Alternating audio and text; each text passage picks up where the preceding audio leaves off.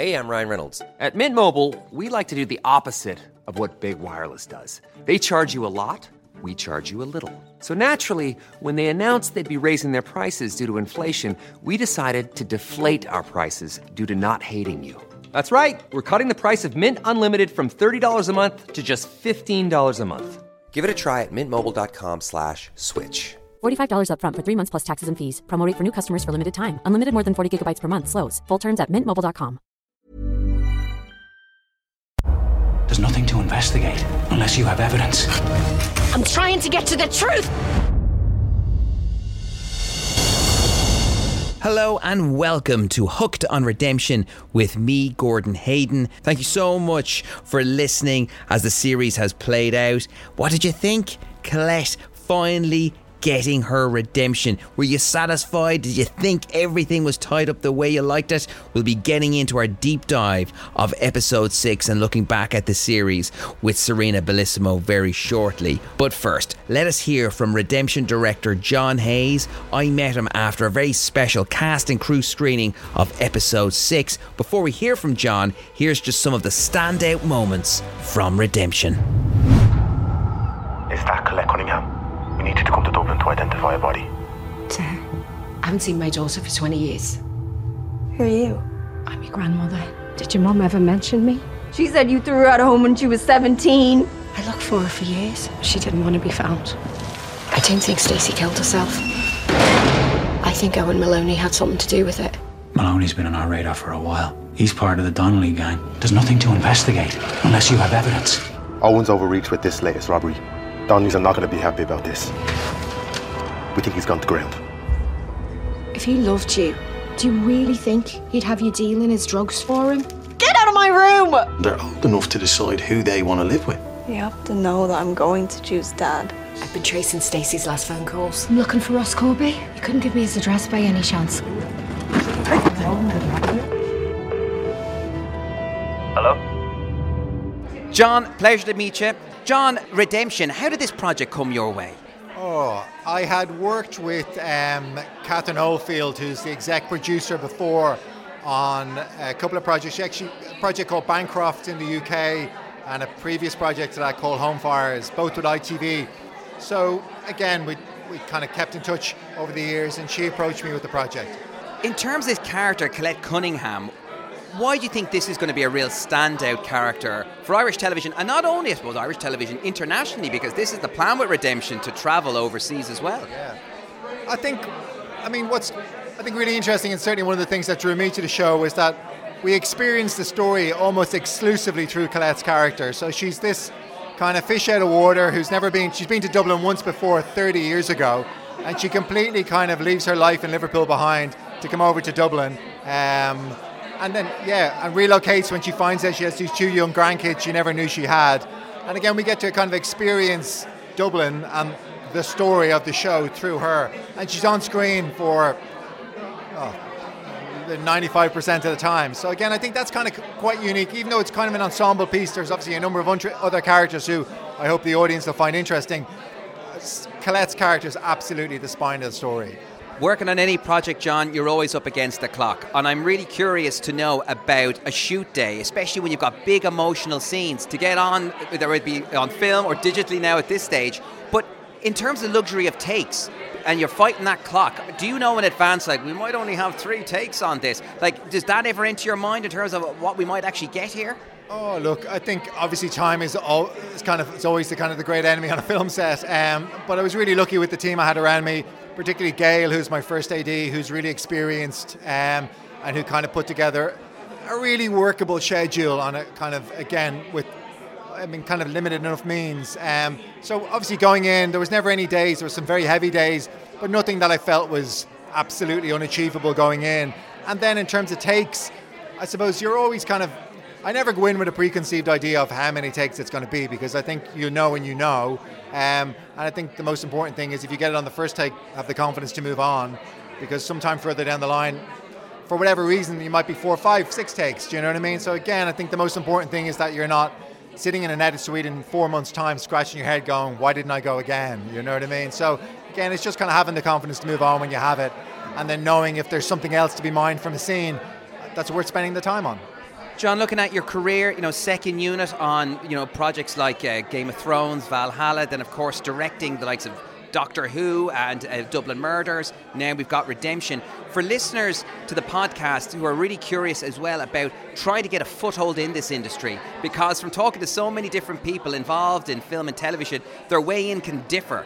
Like, what advice would you have for anybody like that that has dreams or aspirations of wanting to become a director?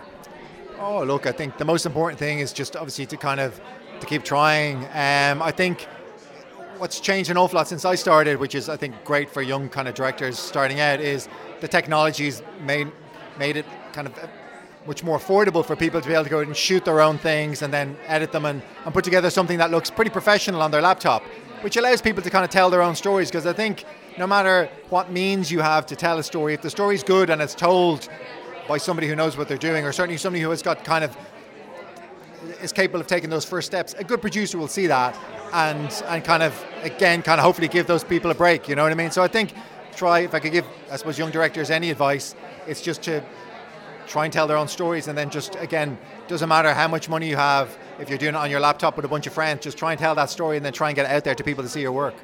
John thank you so much for your time. It's been a pleasure talking to you and we wish you all the best at redemption. Lovely. Thanks and that is series director John Hayes talking to me at the cast and crew screening of episode 6 of Redemption. Do I think he's guilty of more than just possession? Yeah, I do. Siobhan, I need you to do something for me. Yeah, no, of course. How long have you been working for Owen? You want Caroline to live with you? Well, I'm telling you now, that's not going to happen. You need to see this. Hello? Hello, Colette. Well, now the time has come to really get into the last episode of Redemption. I can't believe we're here. The last six weeks have flown past. I hope you've enjoyed listening to our deep dive into each episode. And it's always great to be joined by Serena Bellissimo to take a look at each episode in great detail. And Serena, we finally got our redemption. And now we're going to really get into the episode and some of the theories that we thought about, how they've all played out. And we'll be honest now in our thoughts. So, Serena, let's get into episode six. And if people remember, we saw Ross at the end of episode five. We now know that he is in cahoots with Owen Maloney, played by Moe Dunford. But Owen Maloney is a man who's unhinged.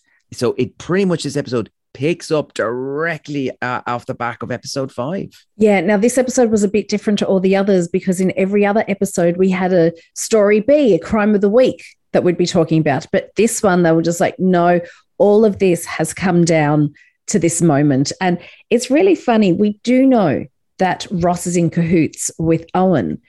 But even towards the end, I didn't know how much he like. I, I know he was really involved, but I don't know how much was he's doing or how much was Owen's doing. Like, is he an innocent? Well, obviously he's not innocent because he was involved, but is he someone who has just been manipulated? Oh yeah, see that's the thing, isn't it? Like you did, you did feel that at the beginning that it was like easy cash for Ross working with the likes of yeah. Maloney and that he'll do a few little jobs. But then it was a real case of things got over his head. And then he realized that Maloney is a man not to be uh, to be messed with. And then the intimidation really kind of kicks in. And then Owen, uh, sorry, Ross is then completely and utterly out of his depth, it seems. Yeah, because like it gets, that there was no wasting any time in this episode. It got straight into it.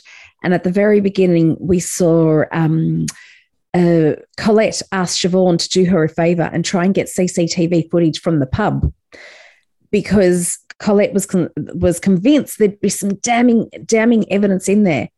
And we didn't know at the very beginning because you see her face, she's watching the evidence, and we know it's something, it must be something bad about um, Ross, but I could never have imagined what she saw. We didn't have to wait too long mm. before we saw what came up on the CCTV footage was the fact that Ross was out with Siobhan. Because, you know, all of a sudden he's arrested for Siobhan's murder. And we're like, why is he oh, arrested Stacey's for the murder? murder? What is going on? Sorry, Stacey, Siobhan is well and truly alive. but, you know, he's arrested for Stacey's murder. So yes. what is on this footage? And then we see that he's actually, it starts off, it still is quite innocent enough. I thought they were going to turn around and say I was having an affair with Stacey because he was there having a drink with Stacey.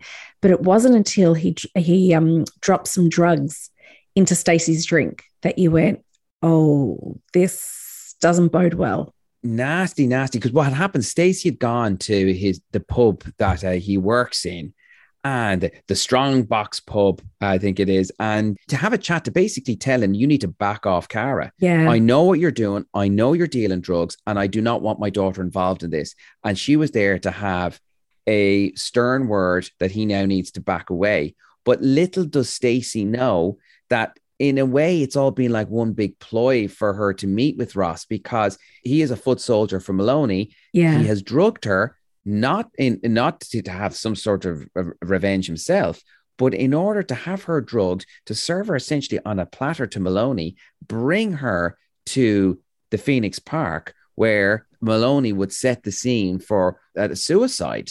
And that's what the organized crime unit initially were working off of the fact that they believed that Stacey had taken her own life and not realizing, well, actually, no, Maloney made sure she was drugged. So then he could then, as I say, stage this suicide.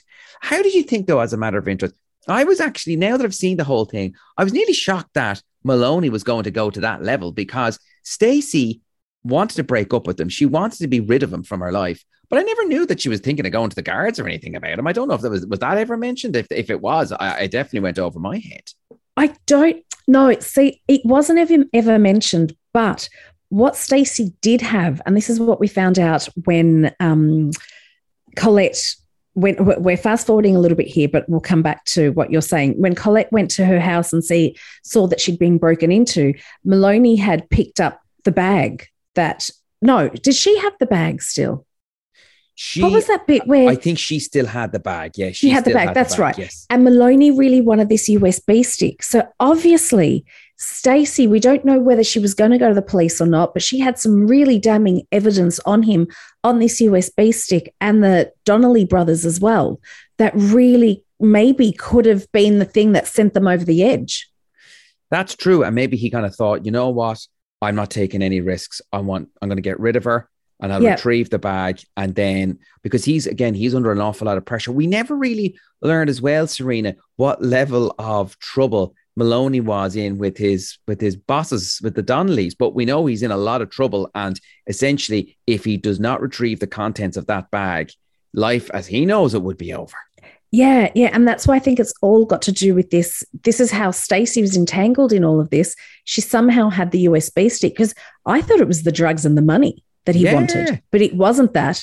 He was when he didn't see the USB stick. That's when he went mad. But we're going to come to that in a sec. We're going to go back to Ross for a second because this is where it all kicked off. She was interrogating Ross with her partner Patrick. They went in there and they did the interrogation stuff. And then I really thought the ship was going to hit the fan when all of a sudden Jane turned up. And it's like, oh no, this isn't good. This isn't good. But I think for the first time, Jane's eyes were opened to how quickly organized crime sort of just wrapped this case up, didn't really look into it. And Jane was almost offering her own apologies by the end, wasn't she? Oh, she was big time because at first she comes in all "Oh, give it out, you know, and stomping. And how dare you sort of continue working on this when you really should have handed it over and you've made it way too personal. But I love that exchange that when Colette has had to take a break from the interview and organized crime step in and essentially the whole case has been taken from her and she goes up to that rooftop terrace where they always seem to go up there to get to, to catch her breath and jane follows Yeah. her up. And i thought it was brilliant how she handled it with jane. Like she was forceful. She let jane know exactly the major mistake that organized crime made. And jane essentially was now properly on the the back ropes really for the first time. And she knew she's such a great detective colette. And really Yeah. i have I suppose in one way she's underestimated how good she is and the flaws that are very much evident within her department. So I thought that was really well done. And I suppose when you see all the story play out, you kind of really see characters like Ross, for example, going back to him. What a nasty piece of work he was. But then again, I know you can turn around and say, but how manipulated he was, but the, the lengths Yeah. that he would go to that level of manipulation. Um, so just let's move on then as well, Serena, because there's a lot to still to dissect from this episode Yeah. because there's still much more. There's an awful lot of Maloney to get in this particular episode because Colette is left with a choice when she returns to the family home because she's told by Jane, look, you need to take some time out and go home. You need to step back now. But when she does get home, Serena, she is shocked by the scene that awaits her when she gets back to Stacy's house. Yeah, they'd both basically been broken into. She'd been, remember, she on the drive home, she was trying to get in contact with Kara and Liam. She couldn't get in contact with Kara, so she got in contact with Liam and told him to come straight to the house. When she got to the house, she kept ringing Kara and the phone was ringing. So that's when she realized not only had the house been broken into, but Kara, something was amiss with Kara because no teenager, actually, no adult leaves their phone behind. So that's when she clicked that things weren't weren't right. And actually, then when her phone started ringing, she answered Kara's phone. And that's how she found out that Maloney had Kara. And then yeah, and when he and he basically says to her, "You've got was it forty minutes to Yeah. get that bag?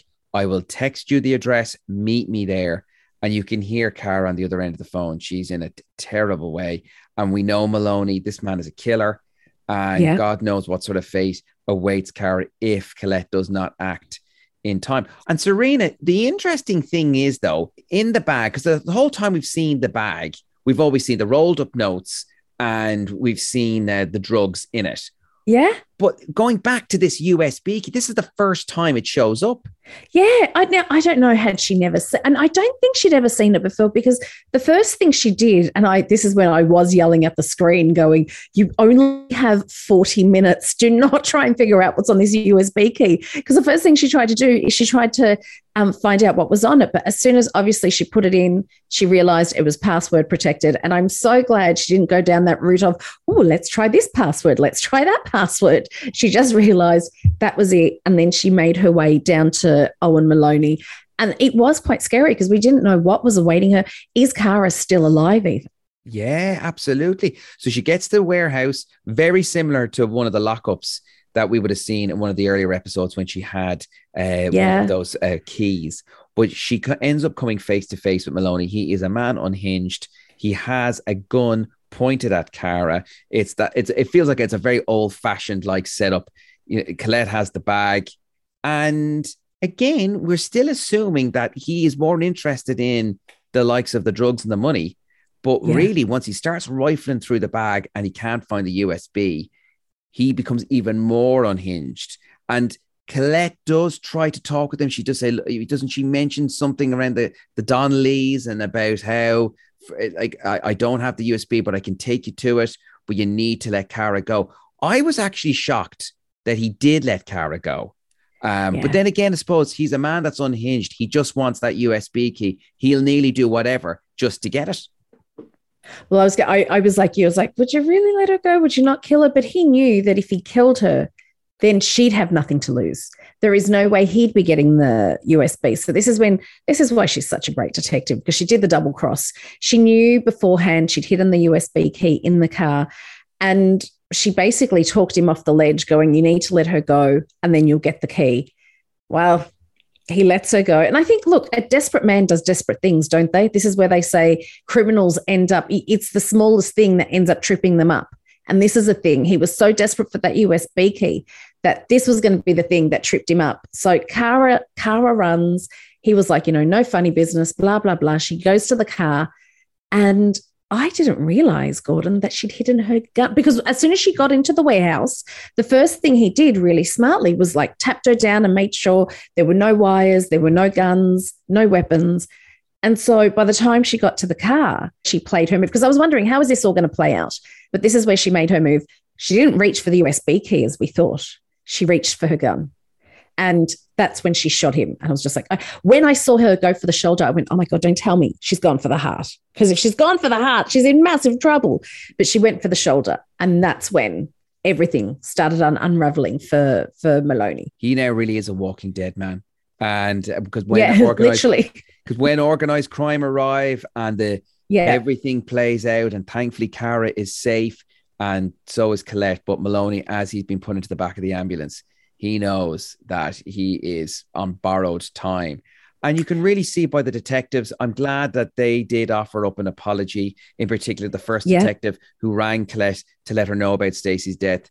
he did as best they could in terms of apologize, but he knew they were just they really, really um, underperformed and did a massive disservice.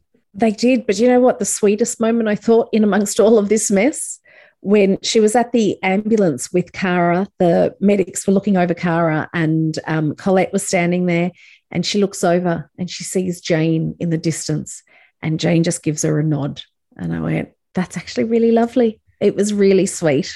It was really good, and you know what? It was almost like, yeah, it, it there was so much validation within that look. Yeah, it was so so strong. Now, one of the other side of the story. So that now is all wrapped up. Maloney, the bad guy, the villain that was finally being exposed, he is now going to be behind bars.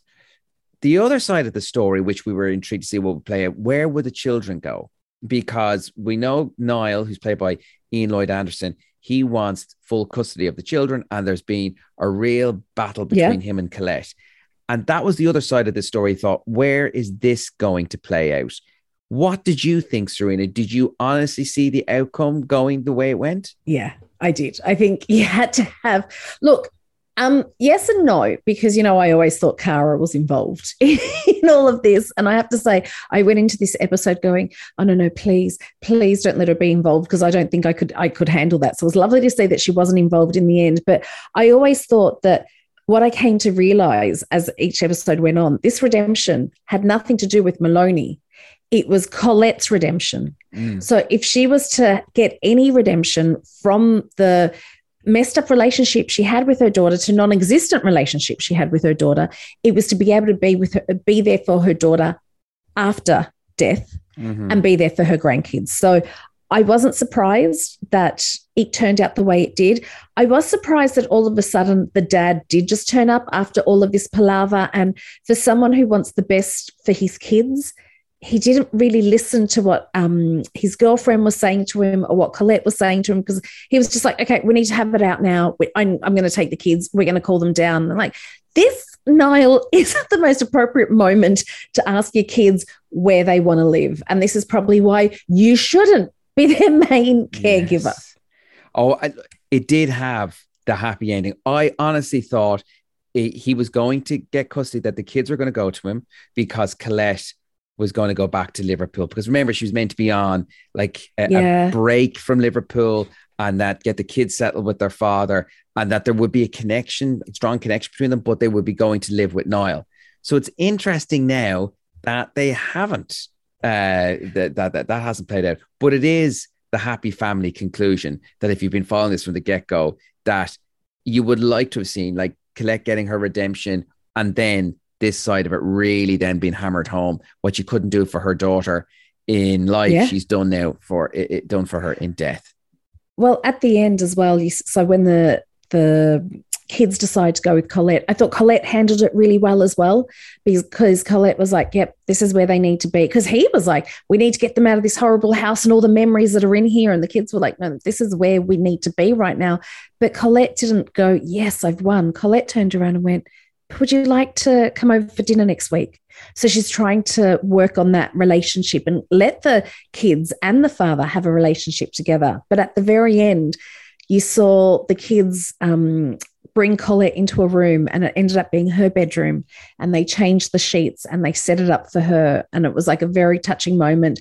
Colette was like, You've given me this room. And the kids said, and ended with, with this, your family now. So she finally has the family she didn't have. Now that we've gotten to the end, Serena, and there's always the tendency for if something goes well, more. We want more of it, more of it. Yeah. Like, and it's kind of interesting when we did speak to some of the cast and crew that some were kind of go, well, I think this is just it's a self-contained story. And look, if if they want more, there's more. But I, if I was reading between the lines, because obviously we didn't see it, it feels like this might just be a one and done. Now that you've watched it, though, do you think there are still strands that could be developed into a series two? And if that and if it was to develop into a series two, it probably would be a different animal altogether. Maybe it'd be completely different. So I really do think that. I, I think they are setting it up for another season. I think they're setting this up for a cop drama. So, you know, the first season was for us to get to know Colette and everything going on and her seeking her redemption and getting her redemption. But then I I don't understand why they've brought in all these other characters and gotten us attached to them and didn't develop them as much as they could have in this if it wasn't to bring them back for another season to see how well Siobhan works with Colette, how well Patrick is in there. You know, Jane is coming to the fore. I almost feel like this could be a completely different show, totally focused, and it could literally be a crime of the week. It doesn't have to be a, you know, one crime over six episodes. And it just turns into a TV series about this police drama headed by Colette. Because the Donnellys have been obviously mentioned, they could then end up being the big bad in series two if uh, Yeah. Owen is taken out of proceedings in the hospital. There might be revenge there, who knows? Uh, but also, there's a, an interesting family drama still at play there too. Yeah. So, look, there's definitely strands there that uh, so it'll be intriguing to see how it all goes. Final thoughts, Serena, on redemption. Do you know what? It's great to see Irish drama taking risks. And I really appreciated seeing something like this on our screens. Great stuff. Serena Bellissimo, it has been such a pleasure spending the last six weeks with you for our deep dive into redemption. I hope everyone has enjoyed it as much as we have. Serena Bellissimo, thank you so much for your time. Thanks, Gordon. And that is it for Hooked on Redemption. The podcast series was presented and produced by me, Gordon Hayden. Special thanks to Redemption producer John Wallace. Some other thanks as well to Virgin Media Television, Metropolitan Films, and Tall Story Pictures. From everyone here, thank you so much for listening to the podcast, and we'll chat to you on the next Hooked On. There's nothing to investigate unless you have evidence. You are too close to this. You know you are. I'm trying to get to the truth. Stacy made me their guardian. They're my kids. I can't begin to imagine how hard this is for you. What's going to happen to us? We're family. I'm not going to leave you.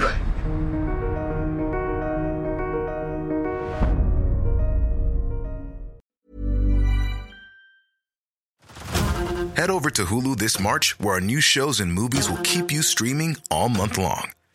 Catch the award winning movie Poor Things, starring Emma Stone, Mark Ruffalo, and Willem Dafoe. Check out the new documentary, Freaknik The Wildest Party Never Told, about the iconic Atlanta Street Party. And don't miss FX's Shogun, a reimagining of the epic tale, starring Anna Sawai. So, what are you waiting for? Go stream something new on Hulu.